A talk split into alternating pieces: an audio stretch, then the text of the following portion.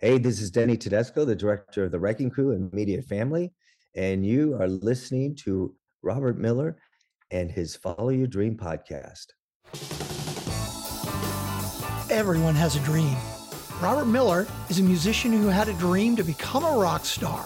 He followed his dream and he succeeded. If you're ready to pursue and succeed at your dream, then listen up and get inspired and motivated to take action today. Welcome to the Follow Your Dream podcast. Hello, everybody. Welcome to another episode of the Follow Your Dream podcast, ranked number one in the top 1% with listeners in 200 countries. I'm Robert Miller, your host. My guest today is Tony Klinger, international award winning filmmaker and author. He's made films with The Who, Lee Marvin, Roger Moore, Deep Purple, and others. He began his career as the assistant director on The Avengers, starring Patrick Macnee and Diana Rigg. I loved her and I loved that series. He's currently working on a new edition of his book, Who Knows? The Making of a Rock and Roll Movie, and a new documentary or two. And as you know, if you've listened to this podcast, I like to feature a song of mine underneath the introduction and at the end of each episode. And I always try to make that song relevant somehow to my guest. And in this instance, I have chosen the live recording of my reimagined version of The Who's I Can't Explain. This was a no brainer for me, considering that Tony made the definitive movie about The Who. So, Tony Klinger, welcome to the Follow Your Dream podcast, baby. Thank you so much. Uh, It's a great intro. I actually worked on the Avengers when it was Linda Thorson, not Diana Rigg, as the co-star with Patrick Macnee. I missed Diana Rigg. I would have liked to work with her, but it was actually the one after that. All right, I'll forgive you for that. But you know, now that you mentioned it, one of the other ladies that starred in that series was one of my favorite actresses, Honor Blackman. Did you happen to work with her as well? No, I never did. I met her a few times, uh, uh, social kind of engagements, and she was just a beautiful woman and a very lovely person too. Yes, and she will always go down in history as being in uh, Goldfinger. And as Sean Connery used to pronounce her name there, Pussy Galore. Yeah. I always loved it. yeah, she was she was delightful, and especially painted gold. So, what was it like? Let's start with that. Tell me about the Avengers. What was it like for you to work there? Well, I loved it. It was my first big job. Uh, I'd been working on training films for the Ministry of Defence as a BBC assistant, uh, all kinds of other kind of jobs as a gopher, really, and moving up the ranks. And when I got to the Avengers, uh, that was my big opportunity to work on what we could call high-end television. And basically, our real bosses were out of ABC television in New York. They weren't English bosses. And so I got to work with uh, the American experience, which was kind of uh, different because we were working one way, the budgets suddenly were bigger, uh, the time frames were quicker, uh, and it was you got sharp, uh, and I enjoyed that, and it was very challenging, and they were wonderful to me. I mean, the people at the Stars were really supportive. I was a kid, didn't know really anything except Patrick Macnee once said to me, he says, have you got running shoes on? And I went, what do you mean? He says, well, you're the runner. I said, yeah. He said, whenever they want to see you, they want to see you running. He says, when you get off around the corner, you can start walking. And I learned a big lesson. It's what happens in front of the camera that was important in the eye line. And once when they did something bad to me, he he really supported me. He was he was a good guy. That's nice to hear. I mean, it was a long running series and it was a very big series in the United States. Was it as big in, in, in England as it was in the US? Huge. It was an iconic series. It really was of its day the the biggest series. It was, I think, the, the most successful at the time, and it was great fun to work.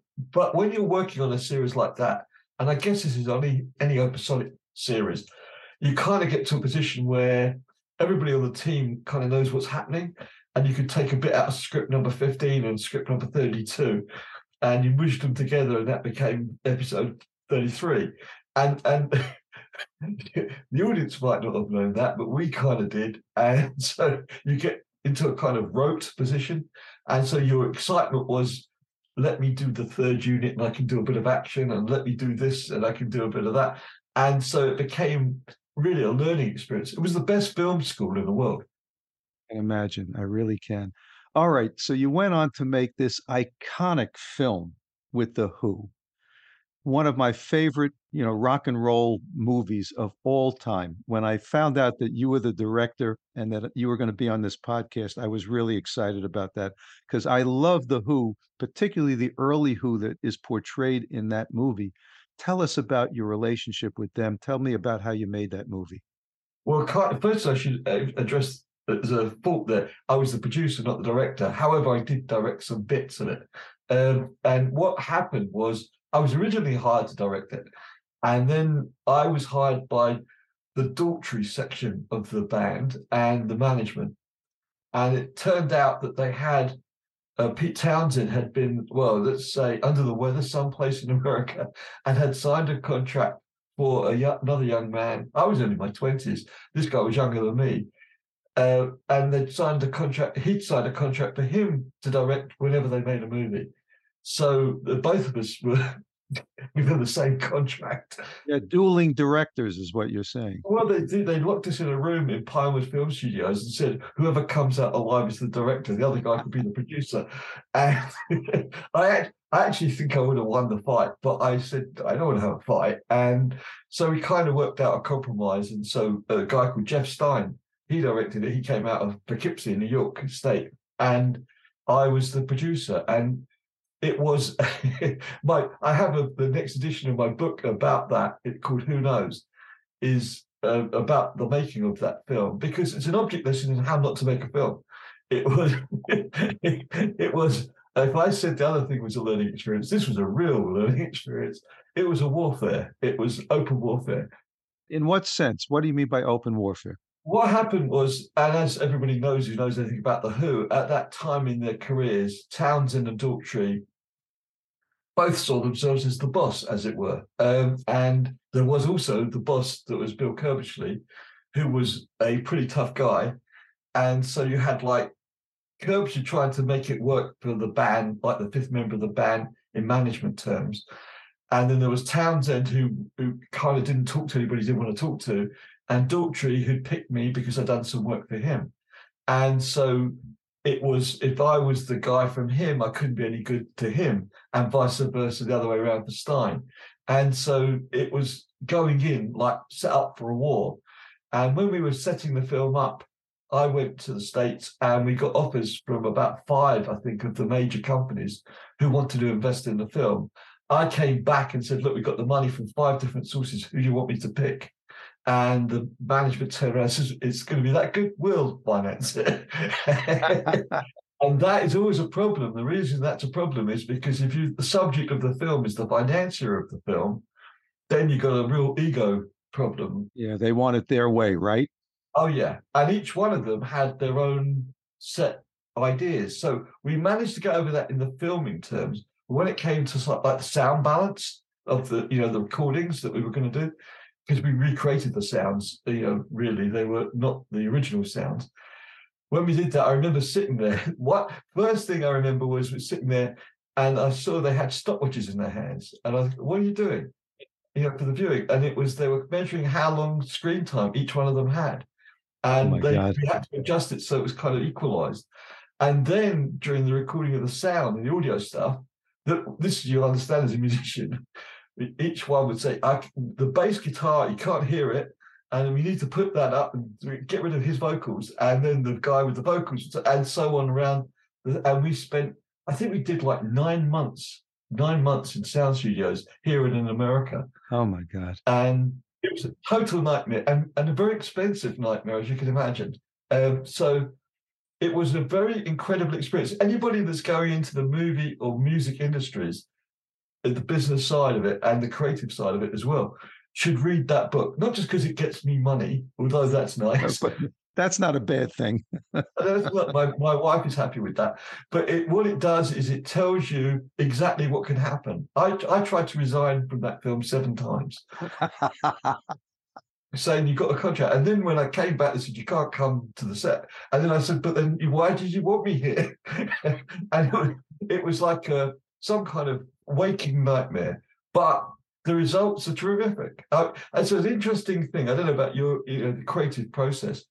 It's really interesting that so I've been on some films that were really a pleasure to make, and the film was bloody awful. and then I've been on films where everybody wanted to kill each other, and the film comes out and it's really good. It can be a classic. Well, maybe it's because that emotion, that intensity, got caught on film.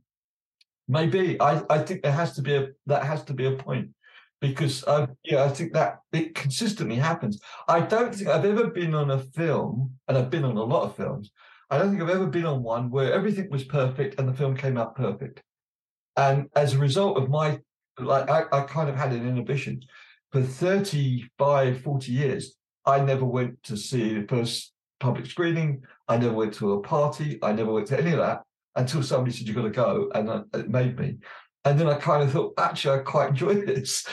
you know, that's an interesting point that you're raising because there are a lot of filmmakers and artists in general that once they finish the project, they don't want to have anything to do with it in the sense of, you know, continuing to go back, watch it, listen to it, etc. Are you one of those people?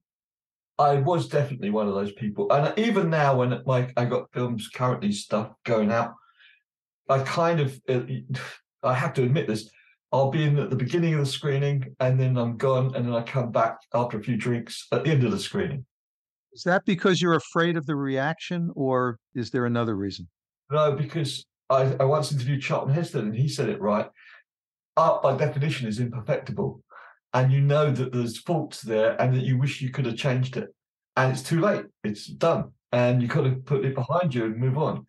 I find it much more satisfying as a novelist when I write one of my novels, I find that satisfying because I can completely control that. And if it's wrong, it's me. And if it's right, it's me. But it's me talking direct to you or whoever the reader is. Whereas with a film, it becomes, especially if you're talking about a bigger film, there's hundreds, maybe thousands of people involved. And so your vision, your creative vision, by definition, is going to get diluted depending on how much people interfere with you and you can't do it any other way because it's a team effort. Whereas if you're doing a solo thing, then it's you, it's genuinely you. So your your wishes may be the same creatively, but the outcome is going to be very different. Sometimes by fluke or luck or the right combination of chemistry, it comes out right because it just worked as a team. That you know, and it's it's if you look at sports, it's a great example. You, the best players say in the world right now play for a team in Paris called Paris Saint Germain. They've got the best players in the world, best three forwards in the world. Yet they just got knocked out uh, by by a team that doesn't have anybody like that good, by Bayern Munich, and they got knocked out because that's a team, whereas they are great individuals. They didn't play as a team. You know, it's interesting what you're saying because I relate to it doing this podcast, it's a solo situation for me. I'm talking one on one with somebody. I'm controlling the environment with my guest and with the editing process. Yet, when I make music and I have a band, I've got all these other people that I've got to factor into the creative process. And sometimes that's the hardest part of the whole thing. Okay. Absolutely. I, I, can't tell you how many times I've said to my musicians, all I want you to do is show up on time and prepared. Okay. Yeah. because otherwise it starts to go awry right there. But the other thing that is nice about the creative process with more than one person is that things happen that are unexpected, right? And if you capture that magic in a bottle, it's a wonderful experience, isn't it? Oh, it could, it could be fantastic. I was telling somebody a story against myself because I was a dumbass idiot kid, and and I I was made my first professional film when I was eighteen, and and I, I made it, and I had a it was a documentary about the Cannes Film Festival called The Festival Game, which people still play. And it was 1960 something, it was 67, 68, 69, something like that. And when I finished it, I showed it to my old man who was a film producer, a great film producer. And I showed it to him. He says, It's a really good film. You won't get any play dates. I went, What do you mean? It's really good. He just said it was good. He said, The guy who's the main booker for the cinema chain you need to go to hates rock music, and you've got rock music on your score. You're going to have to take that off. I said, What are you talking about? That's why it's a great score. And he said, They won't want it. I said, Well, what does he like? He said, He likes jazz. I said, jazz? I didn't know nothing about jazz. I said, what am I supposed to do? He said, you need to go and get a jazz score and put a jazz score on it. I went, that's not going to work. He said, well, gonna, either that or your film's never going to get played. So I said, where do I go? He said, there's a jazz club down the street called Ronnie Scott's Jazz Club, man called Ronnie Scott, famous guy. And he said, you go down to Ronnie Scott and tell him I sent you and see if he can help you with some kind of jazz score. So I go down there. I don't know nothing about jazz or what, who Ronnie Scott is. Just I thought it was just his club. Didn't know he played. And so I tell him my story, and he says, "What? So you want me to play something for you?" I went, "Well, not you don't have to do it because I thought be some other guys around the back." He said, "Well, I, I can do it. How much money you got?" And I had like five hundred pounds. I said, "Got five hundred pounds." He said, 500 pounds." I said, "Yeah." I said, "But I need a band and everything." He said, "Oh shit!" And he's he said, okay. He said, I said, well, we're like rehearsal. You're going to play me something first? He said, no. He said, I'm just going to turn up. We'll do something. And he came with Pete King, Ronnie Scott, and the band. And they came to the studio and they start playing live to the thing. And it was terrific. But I was signaling him from the booth. I'm like 18 years old, right? I've never had a jazz thing in my life. I'm signaling go, and he's going, "What? What do you? What do you? Uh, uh, can I swear on this, or maybe not? What do you effing want?" And I said, "I want you to go faster." He says, "Oh, so Tony here is going to." Going to be conducting this, and I knew nothing. And I came out and I conducted the Ronnie Scott band. Good for you.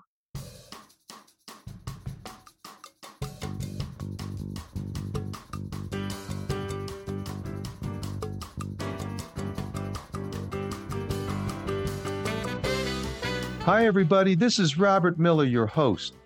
It's finally spring here in the United States, so I'm playing my song, Spring Dance, underneath this message. Spring is a time for renewal and growth, and I've just begun the third year of this podcast. It's been quite a ride so far. Over 170 episodes, more than 800,000 downloads ranked in the top 1% of all podcasts, with listeners in 200 countries. My guests have included famous musicians, actors, directors, broadcasters, corporate CEOs, and others. My goal with each is to have fun and entertain you, the audience, and of course, to inspire you to follow and succeed at your dream. As a professional musician with a dozen highly acclaimed albums and millions of video views and streams, I infuse my music into each episode. And the podcast has allowed me to introduce my music to a worldwide audience. If you haven't done so yet, please subscribe to the podcast so you get each episode when it airs. And also, please sign up for our weekly emails which keep you up to date on everything. The links are in the show notes to each episode. And also, please check out our website at followyourdreampodcast.com. I want to thank you all for listening and keep on rocking.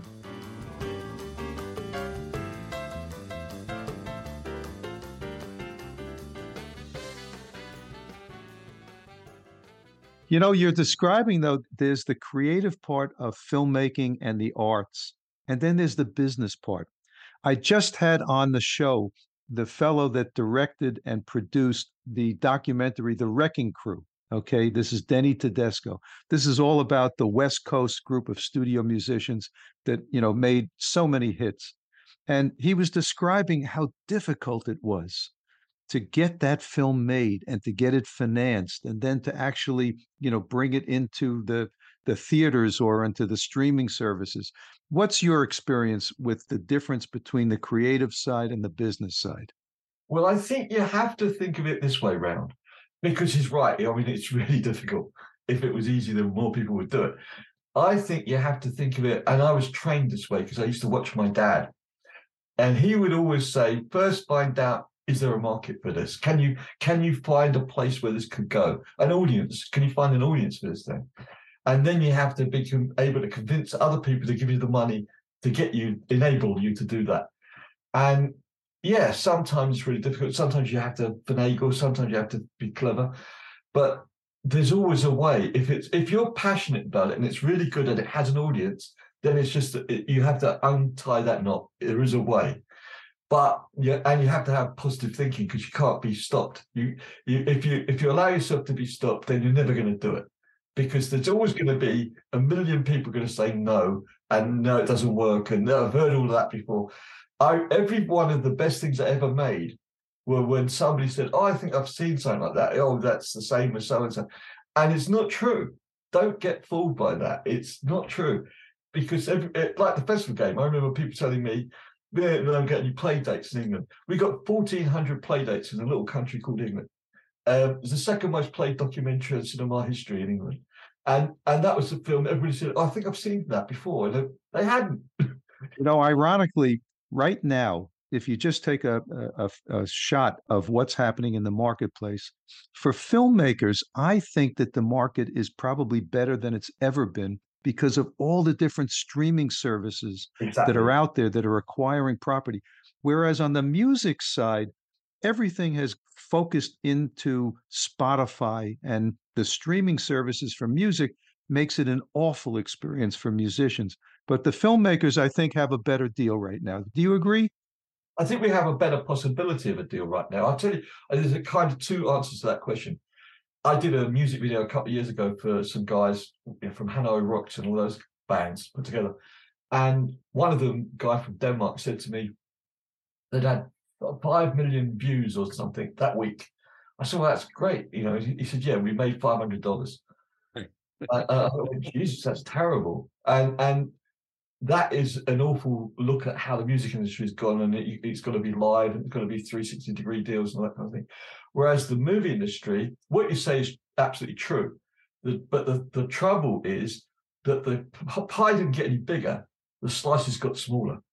And so you you get, you know, you have to do a deal nowadays, you have to have 23 deals for different places around the world or one big company. So if you look at, for example, the production industry in the UK last year, the figures, there was 6.2 billion pounds, that's like $8 billion, spent on production in the UK, of which only 160 million, 170 million was spent on indie production. So that means that that shrunk by 30%, while the other part grew by 25%. So it's the, the big boys getting bigger and the small boys getting smaller. And so you have to think, how, how can I form alliances with those people? And the bad thing is that nowadays it's kind of like it was with network television in America. I remember when I used to live there in Los Angeles, that we couldn't get direct to the networks. We had to go through an approved supplier because they knew they could deliver and they were the right kind of people. They weren't going to do something crazy. And that's what's happened now with the big streaming companies. The same, it's the same story there are, I think, more opportunities. And in, if you put it in raw numbers, I think there's a bigger production industry now, worldwide, than there has ever been. I think I think we're living in the golden age. I think you're right about that. But you can't go direct to Amazon or Netflix, can you? You can, but you won't get anywhere. you you have to go through a, a, a door that is marked. You know, these are our preferred suppliers, and I kind of, I do kind of understand it. And you have to kind of understand, well, that's because they they want to control their budgets. I I I I'll do just a quick aside here that I was talking to somebody in that side of the industry uh, two days ago, and they said to me, "Did you know?" And I won't name the major major streamer that was involved. They don't have any cost reports. They had no cost reports, and the person had been put in to find out what the hell was happening. Now, how can you run a thing like that, productions like that, that size, gigantic, and not have daily cost reports? Well, just somebody didn't put it in place. And, and I can understand suppliers going, no one's found out yet that we're just doing stuff. And and that's crazy. You know, it, I think a lot of it is because, uh, take Netflix, for example. In a sense, they create this enormous budget for acquiring assets, but that's not the focus of their business. The focus of their business is getting more and more subscribers. That's what they care about. Oh, so yeah. I can understand how the guy at the top might be saying, I don't really care what you put on, just keep putting stuff on there. As long as I get my increase in subscribers, I'm happy the people that originated this whole thing basically were the guys from Time Life that formed HBO, and they did that with uh, boxing, a championship boxing. They built an audience. They said that's our lost leader. Doesn't matter what it costs, because and I remember I I went, first went there to New York when I was I was a kid, and they had four guys in an office, and they, I won't say their names either. There was four guys in an office in a big building, and they said, and we're going to do this thing. It's called home box office, and we're going to make X billions of dollars a year. And we we, we were sitting there thinking, schmuckos, what are they talking about? it's like never ever. And they, they were right and we were wrong. And in England in Europe, they did the same thing with soccer. It, we it, Sky people did that. Murdoch did that. Same thing. So it doesn't matter what it costs us to buy the Premiership football because that will get us subscribers, and that's the point they have to keep putting out new material or they start losing subscribers. Right. And then they had it all their own way for a long time, Netflix. And then what's happened naturally is the people that used to be their suppliers said, Hey, why are we doing it through them? Why don't we do it? And so now there's lots of competition. And so, for example, our last film, uh, The Man Who Got Carter, that went out in America on 20 something platforms. And the one platform we didn't bother doing a deal with was Netflix. Interesting. Because we don't need them, you know, and the deal didn't suit us. And so, you know, I think that that the, remember my mum when she used to watch cowboy films when we were kids on television. She used to look at them and she said, "Same men, different hats." Same kind of things going on. It's true, but you know, historically, the creative things in America, the TV shows and the movies, that was our America's global entree to the world. Okay. Every time I used to travel abroad, the same shows, the same movies were being played all around the world. American culture was being infused everywhere. And I'm sure that happened in England. Am I correct? Yeah. Well, the, only two countries in the world who are net exporters of culture are UK and the USA you know, and and that's I think that's both because they punch above their weight in terms of relevance culturally, and and B because it's in the English language and most people as their second language speak English, and so uh, that's that's been maintained. I said to you before we started this that you know this podcast is now going out to 200 countries, which is accurate. The crazy thing is, and I think I've spoken about this maybe once before, if you take a look at the top 10 countries. And again, I had nothing to do with this. This is just the power of the internet. Well, number one is the United States, Canada, Australia, the UK. They're at the top. But the next one on the list, you would never guess. It's Iran. Iran. Iran. Wow.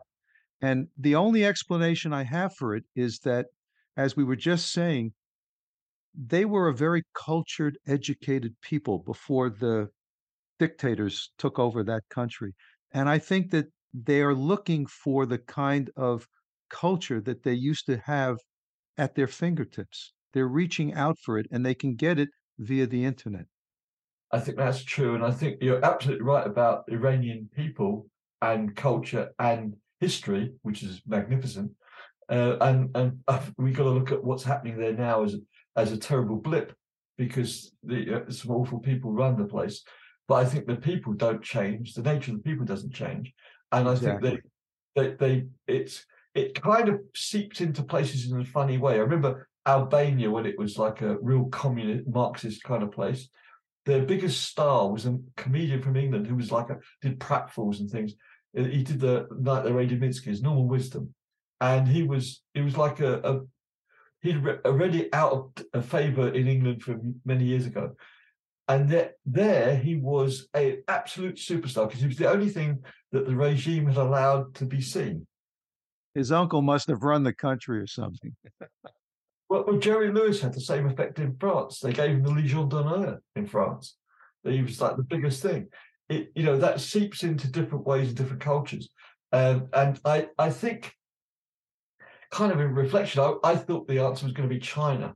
That, that going to be the Chinese were the next biggest market for you. But in terms of that's really a surprising thing that the Iranians are. Yeah it's you just never know in in this world but i think it's pretty neat that again you put something up on the internet whether it goes on youtube or one of the streaming services or whatever and things just happen it just takes off if it's if it's any good i guess and you know i i love it i love the fact that this is happening all around the world and in places as you just alluded to that n- english is not the first language it's it's the second language thing you've got to get and and things that you can't imagine. Like we just did this film, Dirty Sexy and Totally Iconic, about my dad's film, it's 50th anniversary plus COVID, called Get Carter with Michael. Mention who your who your dad was. My dad was Michael Klinger, who did the first two Polanski English language films, Repulsion and Cul-de-sac. He did uh, Get film Get Carter, just mentioned, alluded to, and and 40, 50 other films. Top top guy. Yeah, and he was the most successful film producer in the UK for about 15 years running in the 70s and early 80s. And when we look back on on some of those things, and we uh, we were talking to somebody at the BBC because they seem to know, they think they know everything. And they said to me, they said, but you're making a film about Get Carter, and it's 52 years ago. This is a kid saying it to me, right? And I said, yeah. I said, he said, well, you know, like that, but does young people know anything about it? And I looked as I was talking to him on Google, or not Google, one of the search things, how, you know, what's there about Get Carter because I could dispute with him. And uh, uh, I looked very quickly, and was, I thought it said 500 million uh, threads on it, 500 million. And so I said that to him, and he phoned me back about two hours later. He said, You lied to me. And I said, Oh, I must have got the noughts wrong or something. He said, It's 658 million. And, you know, and it's literally if something happens like that, something hits the zeitgeist, it, it hits the minds and the hearts of people, they can they'll they'll they'll kill for it. They'll, it becomes something bigger than you could ever imagine, or you could you could never intend that to happen. You my my dad when he was making the film thought yeah, it's a good film. He, he didn't think it was his best film. He thought Cul-de-sac was his best film uh, with Polanski, uh, but the one that people take to was that film. And when I started to do it, it was just before COVID was starting. My, my film about it called Dirty Sexy. And one night, and I luckily was filming this while we it was happening in case something happened. And I was sitting there and I think, you know, what, you know, should I test this? Should I really test it myself, like directly? And so I put on like LinkedIn, I think. If, does anybody remember the film Get Carter? If you did, just say yes. And did you like it? Yes or no? And there were thousands of responses overnight. When I came back in the morning, it was like thousands of people. I actually got this on film. It actually happened live. And you can't you can't know why that's going to happen. You can't predict that. Exactly. It's like you were saying when you put out a new film, you don't know what the reaction is going to be until it's out there. Okay. And I put out an album recently. It's got 10 new songs on it. I don't know which song, if any, is going to be taken to heart by the public, but you get the answer ultimately. Okay. It comes back. Oh, yeah. Yeah. Well, this has been a fascinating conversation. We haven't even gotten to all the things that you're probably doing right now. So we'll have to have you back for a part two. Okay. Thank you very much. we have been speaking here with Tony Klinger, who is a terrific um, filmmaker and author and has, has done so many things. It's been such a wonderful experience to have you on. I want to thank you so much for doing the podcast with me. Thank you indeed. All right, we're going to listen now to the song that started out this episode. It's my version of The Who's I Can't Explain, that it was recorded live in Serbia. And I want to thank you all for listening, and we will see you in the next episode. Thanks for listening to the Follow Your Dream podcast. Make sure to subscribe, rate, and review the podcast so you don't miss another inspiring episode. You can connect with Robert at robert at followyourdreampodcast.com. And you can hear more from his band at projectgrandslam.com and at thepgsstore.com.